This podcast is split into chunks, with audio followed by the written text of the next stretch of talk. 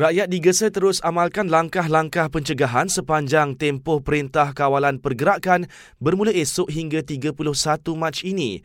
Pakar Perubatan Awam Dr. Muhammad Hazizi Muhammad Hassani berkata, kerjasama orang ramai adalah penting ketika kerajaan sedang serius menangani penularan wabak COVID-19 yang menyaksikan peningkatan mendadak kes positif kita semua terutama anak-anak amalkan penjagaan kebersihan diri, uh, hand hygiene, kebersihan tangan, cough ethics, amalan batuk yang uh, bersih dan juga uh, dapatkan rawatan segera jika uh, ada simptom.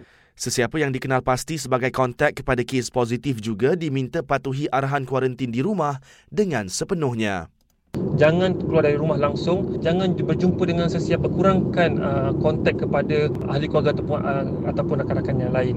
Bagi mengurangkan risiko jangkitan uh, virus ini kepada orang-orang lain Perintah kawalan pergerakan itu antaranya meliputi rumah ibadat, premis perniagaan ditutup kecuali pasar raya, pasar, kedai runcit dan kedai serbeneka. Penutupan semua taska, sekolah dan institusi pendidikan, semua premis kerajaan dan swasta ditutup kecuali perkhidmatan penting seperti air dan elektrik. Sementara itu, Perdana Menteri umum empat langkah tambahan bagi pakej rangsangan ekonomi termasuk bantuan keuangan kepada pekerja. Pertama, bantuan keuangan sebanyak RM600 setiap pekerja setiap bulan untuk tempoh maksimum 6 bulan. Layak untuk pekerja yang diberi notis tanpa gaji mulai 1 Mac 2020.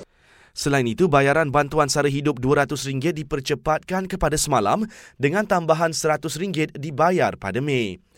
Diskaun caj elektrik 2% juga diberikan untuk semua sektor komersial dan pengguna domestik selama 6 bulan.